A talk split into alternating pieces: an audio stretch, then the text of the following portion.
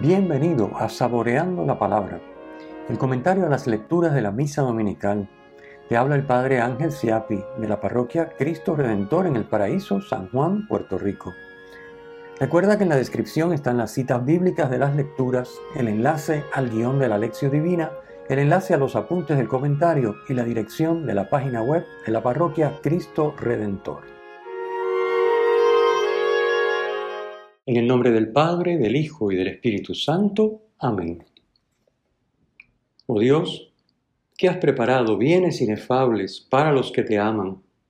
Infunde tu amor en nuestros corazones, para que amándote en todo y sobre todas las cosas, consigamos alcanzar tus promesas que superan todo deseo. Por nuestro Señor Jesucristo, tu Hijo que vive y reina contigo en la unidad del Espíritu Santo y es Dios, por los siglos de los siglos. Amén. Vigésimo domingo del tiempo ordinario, ciclo A. Comentemos de inmediato las lecturas, comenzando como de costumbre por la primera. La lectura está tomada de los primeros versículos del tercer Isaías, que son los capítulos 56 al 66 del libro de Isaías. Estamos históricamente en los primeros años del retorno, luego del destierro en Babilonia, que concluye con el edicto del rey Ciro de Persia en el 539 a.C. La situación para los que retornan es difícil. Jerusalén y el templo están en ruinas. Los repatriados quieren reconstruir el templo y vivir fielmente la ley de Moisés, pero encuentran rechazo por parte de los que ahora habitan su tierra.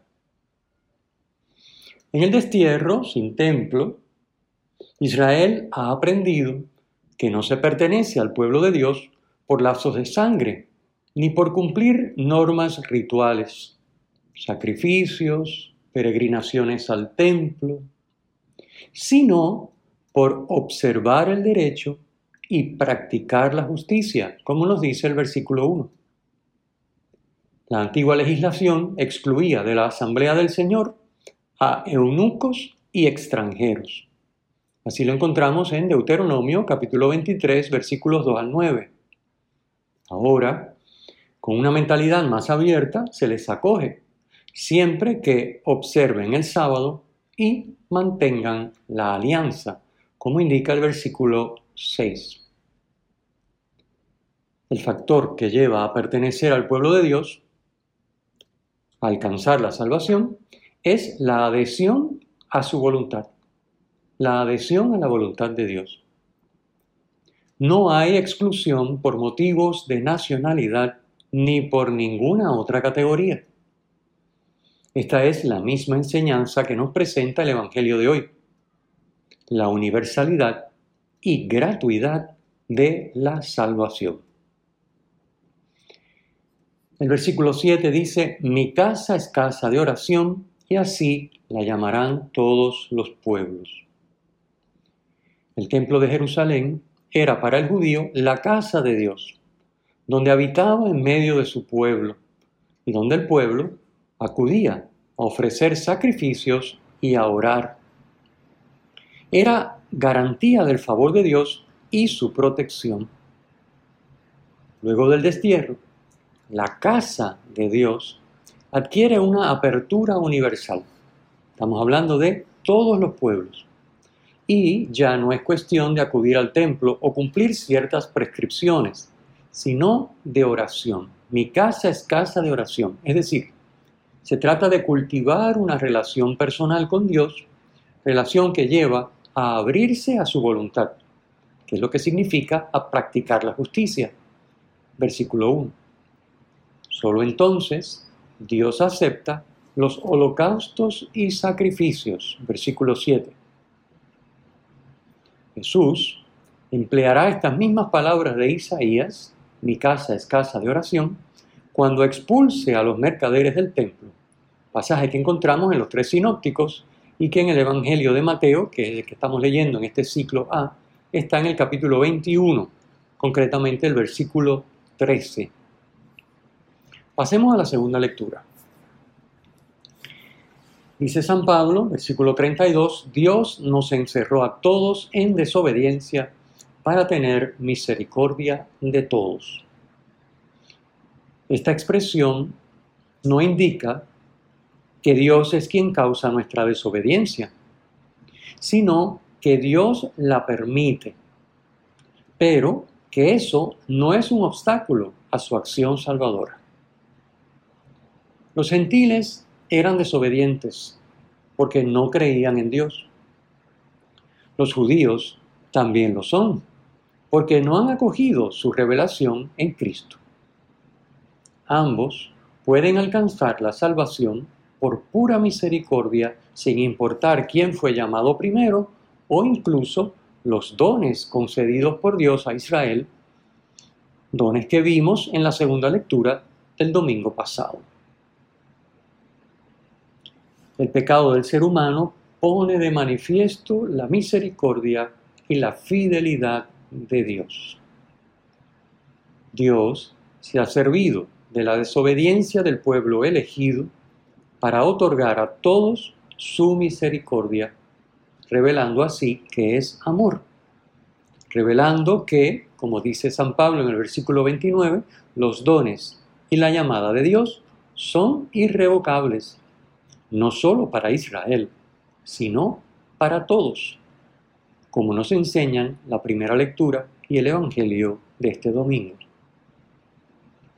Lo que tenemos que hacer es responder a la misericordia de Dios con un acto de fe, fiándonos de Él y obedeciéndole. Lo demás podría ser de ayuda, pero de por sí no obtiene la salvación. Pasemos al Evangelio tomado del capítulo 15 de San Mateo. Tiro y Sidón están situados al norte de Galilea, en la costa fenicia del mar Mediterráneo. Son territorio pagano. Se llamaban cananeos los fenicios que vivían en el territorio porque eran descendientes de Canaán. La mujer, aunque pagana, vive entre israelitas por lo que conoce las tradiciones judías. Parece que Jesús se retira a esta región no para evangelizar, él mismo expresa a los discípulos que ha sido enviado a las ovejas descarriadas de Israel, versículo 24, por lo tanto, su misión en tierra pagana no era evangelizar. Aparentemente se retira a esa región para tomar distancia un poquito de los escribas y fariseos que lo acechan no hay más que leer el pasaje anterior al Evangelio de hoy, en el capítulo 15 de San Mateo, versículos 1 al 20. Hay varias cosas que sorprenden en el texto de hoy. En primer lugar, sorprende que la mujer pagana llame a Jesús con un título típicamente judío, Hijo de David, versículo 22, y que además lo llame Señor. Señor era el título con el que los discípulos se dirigían a su maestro. Los gritos de la mujer, desesperada por la gravedad del padecimiento de su hija, tiene un demonio muy malo, versículo 22, impiden que Jesús pase desapercibido. En segundo lugar, es también sorprendente que Jesús responda primero con el silencio, versículo 23, y luego cuando los discípulos, contrariados por los gritos, le piden que la atienda, versículo 23, con la negativa. Es sorprendente que Jesús se niegue a atender a esta señora, indicando que los paganos no están incluidos en su misión. Versículo 24. Si bien la misión salvadora de Cristo es universal, personalmente su misión iba dirigida solo a los judíos. Serán luego sus apóstoles y discípulos los que continuando su misión le darán el alcance universal que tiene. La mujer expresa su fe en Jesús con la postración, versículo 25, que es un gesto de adoración.